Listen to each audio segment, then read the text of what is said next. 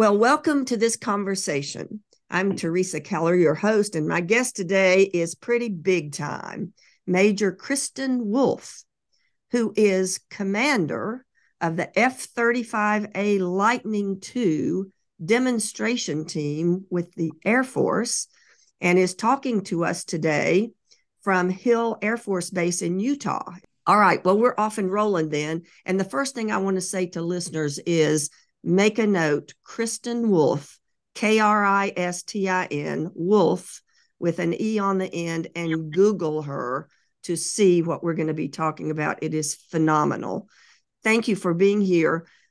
And first of all, Kristin, I wanted to ask you, you know, you've been interviewed everywhere, the Today Show, T V stations, major publications, and of course now the pinnacle, W E H C F M. And this came about in a very unusual way. What's the first thing you heard about doing this interview with me? I think my grandmother actually sent me a text uh, before Christmas, and then uh, sent words through my mom, what she was trying to trying to do. Uh, I think she was the one that probably got it all started. It was your grandmother.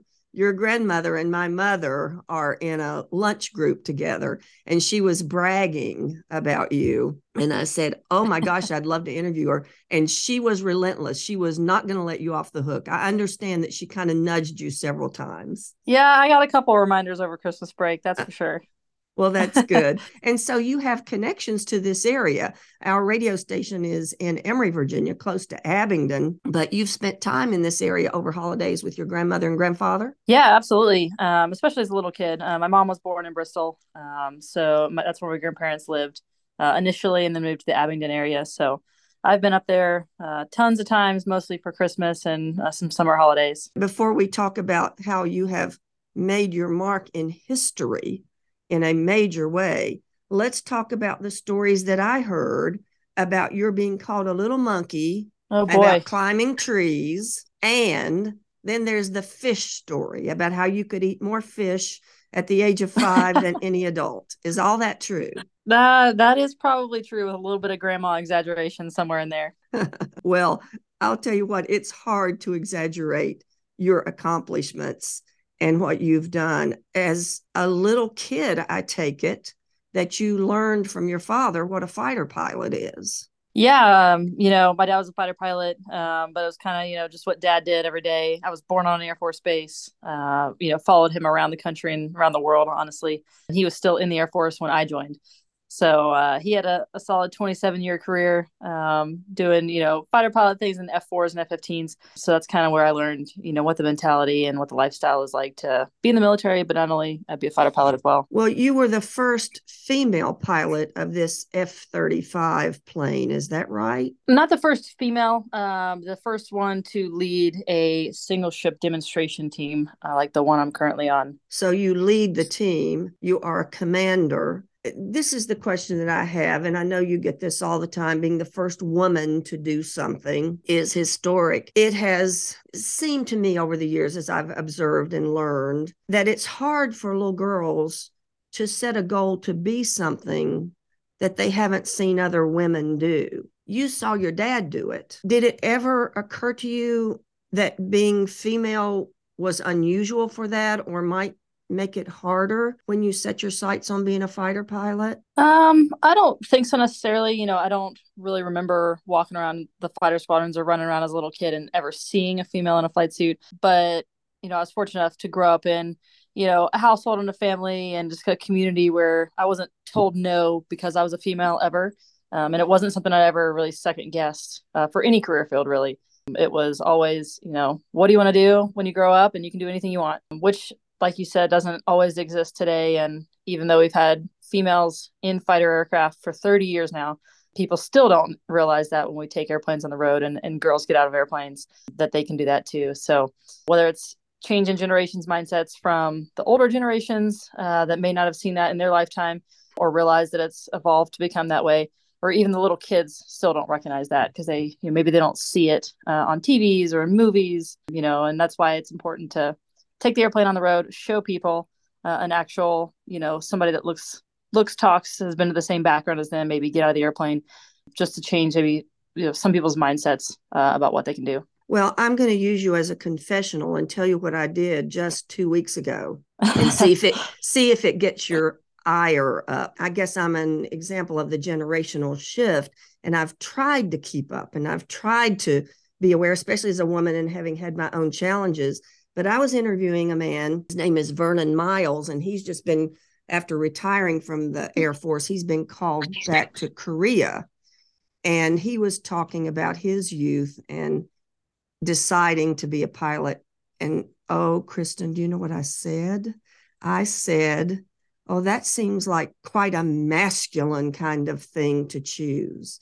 I immediately realized how awful that was to say and tried to correct myself. But would you just like to lecture me on that? You know, I think there's a lot of stereotypes uh, out there in the world. And, and obviously something that, you know, goes really fast, a very powerful, expensive machine uh, that's very aggressive flying kind of lends itself towards more of a masculine persona, if you will. But I think it's just, you know, getting people's mindsets out there to change either the, the verbiage that they use or uh, even the ideas they have. And it, honestly, in a lot of things, in a lot of realms, not just being a fighter pilot, it takes, you know, somebody actually seeing someone do something that they didn't expect. Um, you know, we've got, you know, obviously like the the huge like, spectrum of fighter pilots on this base. We have about one hundred fighter pilots. And, you know, you look at every single one of them and be like, I can't believe that person's a fighter pilot, you know, five one, one hundred ten pounds, soaking wet. Uh, but in the end, if you can fit in the cockpit and fly the plane, the plane doesn't know the difference. And that's kind of the thing that we like to kind of hammer home to people. Well, thank you. And you let me off really easy. But while we're still talking about the background, and you mentioned that nobody ever told you no, and that you saw your father being a fighter pilot, I, I think while we're doing the local shout outs, we need to mention your mother, from what I understand from your grandmother, that your mother, her name was Maria Large, and she made quite a large impact when she was in high school as an athlete. You want to talk about that? Yeah, I can't list off all of her accomplishments, but she was one of those, you know, not even ninety pounds soaking wet out of high school, I think, kind of became a cross-country track star um, in the Bristol area. Uh, eventually went to nationals and then ran track and cross-country at Auburn University. So she's had her, her share of the fame as well, and kind of a hometown hero, of course. But and then obviously she kind of evolved into being that military spouse, following the family and supporting us as we moved around the country. Uh, giving up some of her dreams to do that. So she is definitely kind of the, the backbone of the family when it comes to that military life. Well, I hope that we have some listeners in the Bristol area who might remember her uh, from from her famous days around here and uh, join in the pride that we feel in this area to have any kind of connection to you. You talked about the power of these planes. Again, I want to remind people to Google Major Kristin Wolfe, my guest today, and to look at what you do in those planes. Tell us about that, the fighter jet, how fast it goes, and what you do in your demonstrations around the country and around the world. Yeah, um, I have a unique opportunity um, to be part of the demo team right now. It's not something that we uh, normally do as, you know, combat fighter pilots. It's a very different type of flying, but it's a, a short-term uh, job that, you know, we take people, both pilots and maintainers, out of combat units. We put them on the F thirty-five demonstration team is what we're a part of. So there's myself, so one pilot, uh, ten maintainers, um, people that maintain my gear, uh, public affairs. Um, and we are all on a team together that travel to about twenty, twenty-five locations a year, uh, to mostly air shows all around the country, sometimes internationally. And our whole goal is to, uh, we say, recruit, retain, and inspire the next generation to fill our shoes or just get excited about aviation, uh, whether it's on the mil- military, civilian side, whether it's to be a pilot, a maintainer, somebody, you know, even in the medical field for the military. Our whole goal is to go out there and uh, get people, um, you know, inspired or patriotic about what we do. So um, we go to air shows, uh, which are normally on the weekends, normally in kind of the summer, springtime months and fall, and we show off the airplane. So I'm sure people have heard of the Thunderbirds and the Blue Angels. Those are a little bit different than what we do. They're flying, you know, six jets in formation with each other. We're flying one fighter airplane at a time. So a single ship show, about fifteen minutes, trying to show off the max capability of the airplane. So the airplane can go one point six Mach, so one point six times the speed of sound. In the air show, we can't go supersonic, so we're limited to zero point nine five Mach, which is right around six hundred miles an hour. And that's kind of the fastest that we can show people. But really, we just try to show off some of the combat capabilities of the airplane, because uh, you can't really show that off to the general public very well, you know, at an, an air show environment. But, you know, just the general air show aerobatics that everybody likes to see, you know, loops, barrel rolls, just really exciting slow speed, high speed passes, all that good stuff. Well, now, about this time last year, you were showing off the airplane at the Superbowl, I understand. Yeah, we were uh, super fortunate timing. Um, generally, the Air Force and the Navy alternate years to perform the flyover. The Thunderbirds usually do the flyover uh, a lot of the time. So last year was they chose to honor, you know, seventy-fifth birthday of the Air Force and have a five-ship flyover. Um, so they had, we have four single ship demo teams. So F thirty-five, F twenty-two, A ten, and F sixteen, which are teams just like ours. They're just at different bases where those airplanes are located. And then uh, we were led actually by a P fifty-one Mustang flown by a civilian pilot uh, who we're trained to fly with on a daily basis at air shows. But it was a unique challenge trying to get, you know, a formation that we've never flown before with five different airplanes, trying to shack the timing over a, a stadium that was unfortunately closed, that doesn't have a retractable roof, and trying to talk, you know, a civilian onto the timing to, you know, shack the national anthem when he's flying a World War Two airplane that has none of the Gucci systems that we have in our fighters, but we put him out front, and, and he did a spectacular job in, in leading us straight over the top of that thing. What, what did you mean? Shack the? Uh, yeah, mean? I guess that's a, yeah, gotta watch the military jargon. But he basically hit the hit the nail on the head with the timing. So he hit it, you know, to the second. National anthem ends and you got the flyover right after is kind of what everybody's always trying to, to achieve. Now, you mentioned the, the difference between flying in formation and flying single. Yeah, so you probably find a bunch of videos of it on YouTube, but uh, we're flying a five ship, kind of like a flying V formation uh, that we put together uh, to show off fifth generation fighters on one wing and then fourth generation fighters on the other wing. So kind of looks like P fifty-one out front and then two fighters on each of his left and right wing. You had to slow down to fly over the Superbowl, right? Oh, yeah. Um, those those airplanes don't go uh, super fast. Um, so we were flying right around two hundred fifty knots. So a little bit faster than that in miles per hour. But for a fighter, uh, that's pretty slow. Um, so normally, you know, if we're going to and from the airspace, we're flying at three hundred fifty knots. You know, we're going cross country trying to get to an air show. We're flying normal airliner speeds, you know, upwards of six hundred knots ground speed. So two fifty gets down there pretty slow. In flying in formation, I remember hearing one time how challenging that is in terms of being close to the other planes, and how if you just make the slightest miscalculation, it can be big trouble.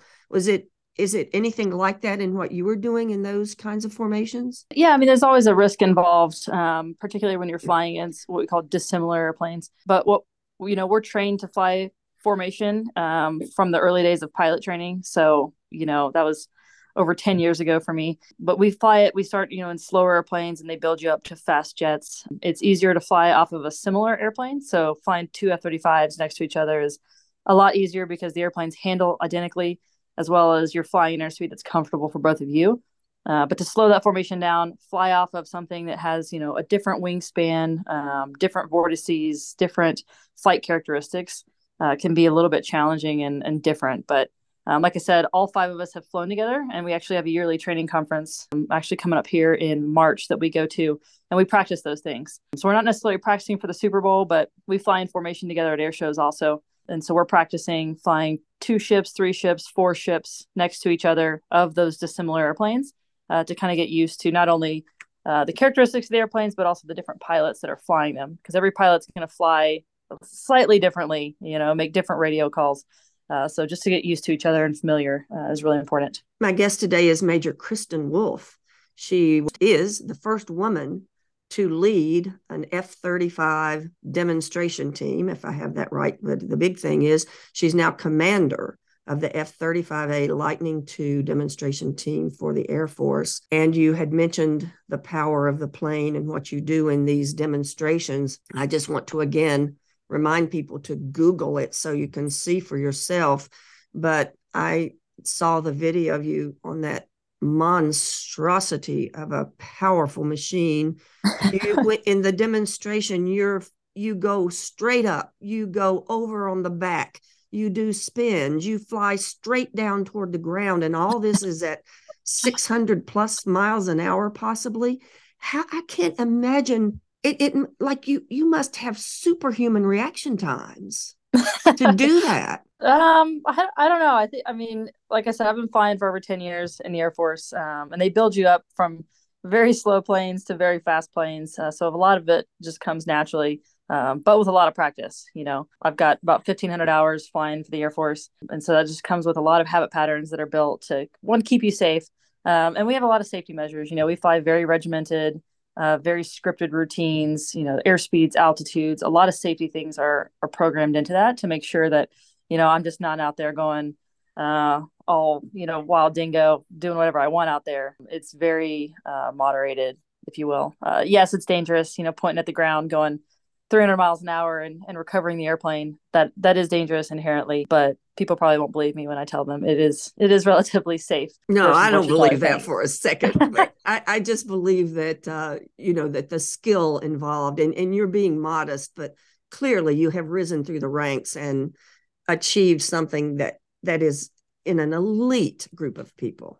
Can you own that, Kristin? Major Wolfe? yeah. Um, I mean, yeah, there's a very slim percent of the population is, you know, eligible to one, even join the military, much less uh, make it to through pilot training and to become a fighter pilot. So well aware of that. Um, but also, you know, it takes a lot of luck and timing and, and just hard work. So we like to kind of, you know, focus on that part, but, um, and that's why it's so hard to, you know, recruit the next generation to to do what we do. Um, cause there's not a lot of, sometimes you don't find the motivation to be a part of the military when you're out of these, you know, civilian environments. People didn't have family members that were in the military. Um, you know, they're never been exposed to aviation, never thought they could do it. Um, so all those things start to narrow down a very small pool of people that we're trying to, you know, hopefully have fill our shoes. So, So go uh, ahead and a- give your twenty-five second pitch to the young girl who's on the elevator with you about why she should join the military and become a fighter pilot. Yeah. Um, honestly, I feel like I'm flying a roller coaster uh, by myself every single day. Um, you know, there's only one person in the cockpit and I'm flying a seventy million dollars airplane, um, you know, up to twelve hundred miles an hour. Um, so there's not, not much else to sell it, um, in regards to that, but, um, it's one of the coolest jobs in the world. One, to, to be able to fly any plane, uh, but to be able to fly for the military, fly for your country is really exciting. Um, but it's, it's just a great job, you know, and aviation is a hugely expanding market, both on the civilian and the military side.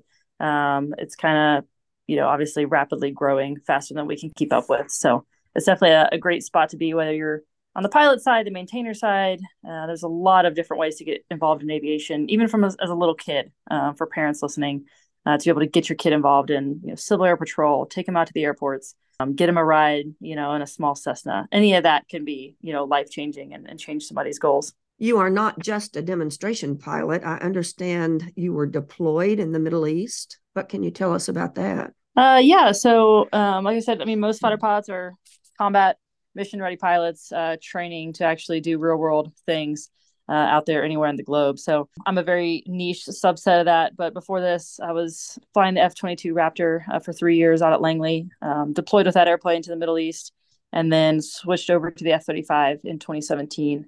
Um, have not deployed with this airplane. I took over the uh, job to be on the demo team uh, as my squadron was getting ready to go out the door. But, you know, flying out in the Middle East, when I was out there, not, not a ton was going on. You know, the war was kind of winding down. Um, it's always rewarding to kind of spin up for taking the squadron, you know, out to, you know, to war. It's not the big war that we train for every day. It's not the real complicated threats that we talk about as far as, you know, near peer Russia, China things. But I mean, it was rewarding to get out there and say that, you know, you've done, done your piece uh, of the mission in some capacity. Yeah. I wanted just to have you talk about that because, you know, we're we're not just talking about powerful planes. We're talking about warfare. We're talking about combat. Is that a challenge you would welcome? Um, I mean, not that we want a war, but I mean, if there were that situation, would you want to be there? Um, I mean, you, you know, obviously when we train day in and day out in these squadrons, you know, we have seventy-eight airplanes here in Utah on the ramp, um, and they're all combat ready airplanes. They're the same airplanes we take to air shows. We don't do anything different to them. Uh, you know, you could take my airplane from an air show, put two bombs on it and two missiles, and it could be in war the next day. So that is kind of the mission of every single other person on this base versus the demo team. Um, so our focus is just very different right now. But if I were back in a combat squadron, then that's something that, you know, those guys not necessarily dream of, uh, but they spend a lot of time and effort and focus towards making sure that we're ready for that. And there's a lot of different aspects of that, you know, going into uh, an Asian theater versus a Middle East theater versus trying to protect, you know, people from Russia. All those sorts of things are very, very different trainings um, that I think, you know, we're ready to do if we need to, but obviously we don't want one of those big wars to kick off at all. Okay, here's my simplistic question. That plane is recognized as like the newest, the best, the most sophisticated, and that stealth is supposed to be one of its strong suits. Mm-hmm. I don't know how that works, but I'm just looking at what I see on YouTube and thinking, how could anybody even shoot at you because you're going so fast? Is that a silly question? And so talk about what the risks are and how the stealth factor figures in. Yeah. Um, so both the F twenty-two and F thirty-five uh, are fifth generation airplanes, which means primarily stealth is our um, kind of our big characteristic that we like to talk about, mostly based off of the shape of the airplane and some of the materials that coat it. Uh, bottom line, we can be stealthier and get in closer to systems, both air to air and air to ground, uh, and hopefully survive longer than older fourth generation airplanes or bombers, uh, tankers, all those those things that are going to be seen by systems, you know, over one hundred miles away. Hopefully we can get in much, much, much closer. Um, our survivability is increased probably tenfold. Um, and we get in closer, we can drop our bombs, shoot our missiles prior to ever being detected or even tracked or shot. Uh, so that's really important in this day and age when, you know, there's, you know, really advanced systems out there, advanced fighters, advanced SAM systems that are trying to sh- track us and shoot us, um, to have those stealth assets, especially in the first part of the war, uh, to take out those dangerous things so we can have uh, some of our other non-stealthy assets come in that can carry a bigger payload uh, and actually start to affect uh, things with, you know, bigger bombs, more missiles, all that kind of stuff. All right. I hope you can answer this question, and then you may have to shoot us for telling us. But what is the thing about the plane that it can do that most amazes you? Um, man, I think it's, I mean, honestly, it's mostly the sensors on the airplane uh, that you can't see because it's all embedded in the skin of the airplane. Uh, the thing is a, a huge flying computer uh, with a lot of avionics, a lot of um, sensors in the leading edges, computers, you know, avionics racks and all that stuff. All that's doing is processing tons of information at the time um, and putting it into a format on one single screen in front of the pilot that we can digest and comprehend and make decisions based off of. Um, so both the Raptor and the uh, F thirty-five Lightning do the same thing as far as it's called sensor fusion, putting all that information in one very legible, easy to digest, you know, picture in front of you so that we can have wingmen who are brand new in the F thirty-five uh, go out there, you know, twenty-five years old, twenty-six, single seat fighter pilot. You know, we don't put somebody in their back seat telling them what to do. And I can put them twenty miles off my wing and uh, know that they're going to make the correct decisions.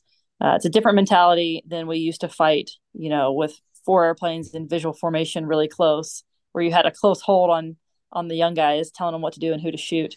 Um, we operate in a much, much more autonomous regime um, with these airplanes because of the information that gets presented to us in a very simplistic way on the the screen. It can get very, very, very complex real quick, don't get me wrong, but there's just all that information. Um, I can get that and make decisions much faster than people could, you know, decades ago. And you're making those decisions at Mach speed up there. What's the scariest moment you ever had in an airplane? Oh, man. Um, I've been fortunate, um, knock on wood, to not have any big emergencies, um, you know, or flying a single engine airplane. So you're You're relying on uh, a big old forty thousand pound thrust machine uh, to work all the time to get you get you up and bring you down safely. I can't say I've had anything, you know, crazy, crazy, scary. Uh, I'm fortunate also to be flying some of the newest airplanes we have out there, uh, which means, you know, when I take an airplane to an air show, the the year on the tail is sometimes, you know, twenty twenty. twenty twenty-one, which means that airplane has, you know, sometimes I've, we've taken airplanes to air shows that have less than two hundred hours on them, which is crazy. So, which also means, yeah, some of the kinks are going to get worked out of them, uh, but they're very, very reliable, very redundant. Um, it's, you know, a totally different world than flying an airplane that, you know, was built in the sixties that we're still flying today.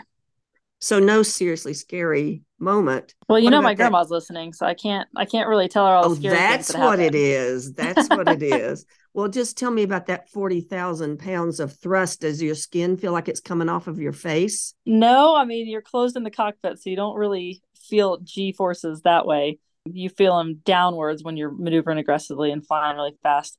So that's not always the most fun um, to pull, you know, up, upwards of nine, nine and a half Gs.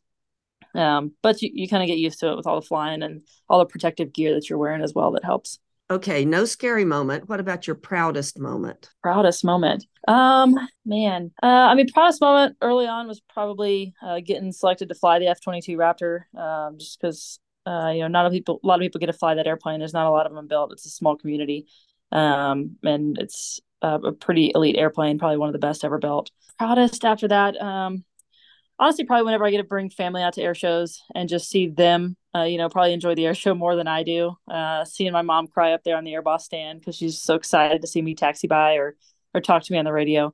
Uh, that's always exciting uh, for yeah. me. So it's not really something that I'm doing, but seeing them enjoy it. What's the next show you've got? What's coming up in the near future? Yeah, funny you ask. Um, I'm scheduled to go to India on Monday uh, to fly in a trade show over there for uh, about a week. So trying to hop on a plane out of Salt Lake and take the thirty hour journey in economy to get to India. Oh, really? Like uh, a regular, you fly in a regular plane to get there. Yeah. Yeah. For this one, um, we have airplanes that are closer uh, that are stationed in Alaska. So uh, there are two guys actually leaving today. They're going to hop from Alaska to Hawaii, Hawaii to Guam, and Guam to India. So they're taking a multi-day trip to to get two F thirty-fives over to India for us today. All right. Any, you, any, are you coming anywhere close anytime soon? uh, let's see. I think probably the closest to you guys would either be uh, Langley Air Force Base, Virginia, which is, I know, quite a drive, or uh, Louisville, Kentucky. Might be a little bit closer. I'm not sure. But our schedule is up on our Instagram, Facebook, and Twitter also. And that's always could be changing, but those are probably the closest two that I can think of. All right. Well, our time is up. Gosh, this has been fun. I hope, I know your grandmother's listening, and I hope all of her friends and many other relatives are listening. Major Kristin Wolfe command an F thirty-five A Lightning two demonstration team, talking to us from Hill Air Force Base in Utah with connections to Abingdon and Bristol. And what an honor to talk to you, uh, Major Wolfe. Yeah, thanks for having me. Thank you Appreciate so it. much for being with us. And thanks above all to the listeners for tuning in. This is This Conversation on W E H C ninety point seven and W I S E in WISE. You can hear our program Wednesday at six, Sunday at two, and you can find us on podcast sites. Go to W E H C F M dot com and you can find a link to podcast there if you want to make it easy. Thanks again, Major Wolfe. Thanks again, everybody. See you next time.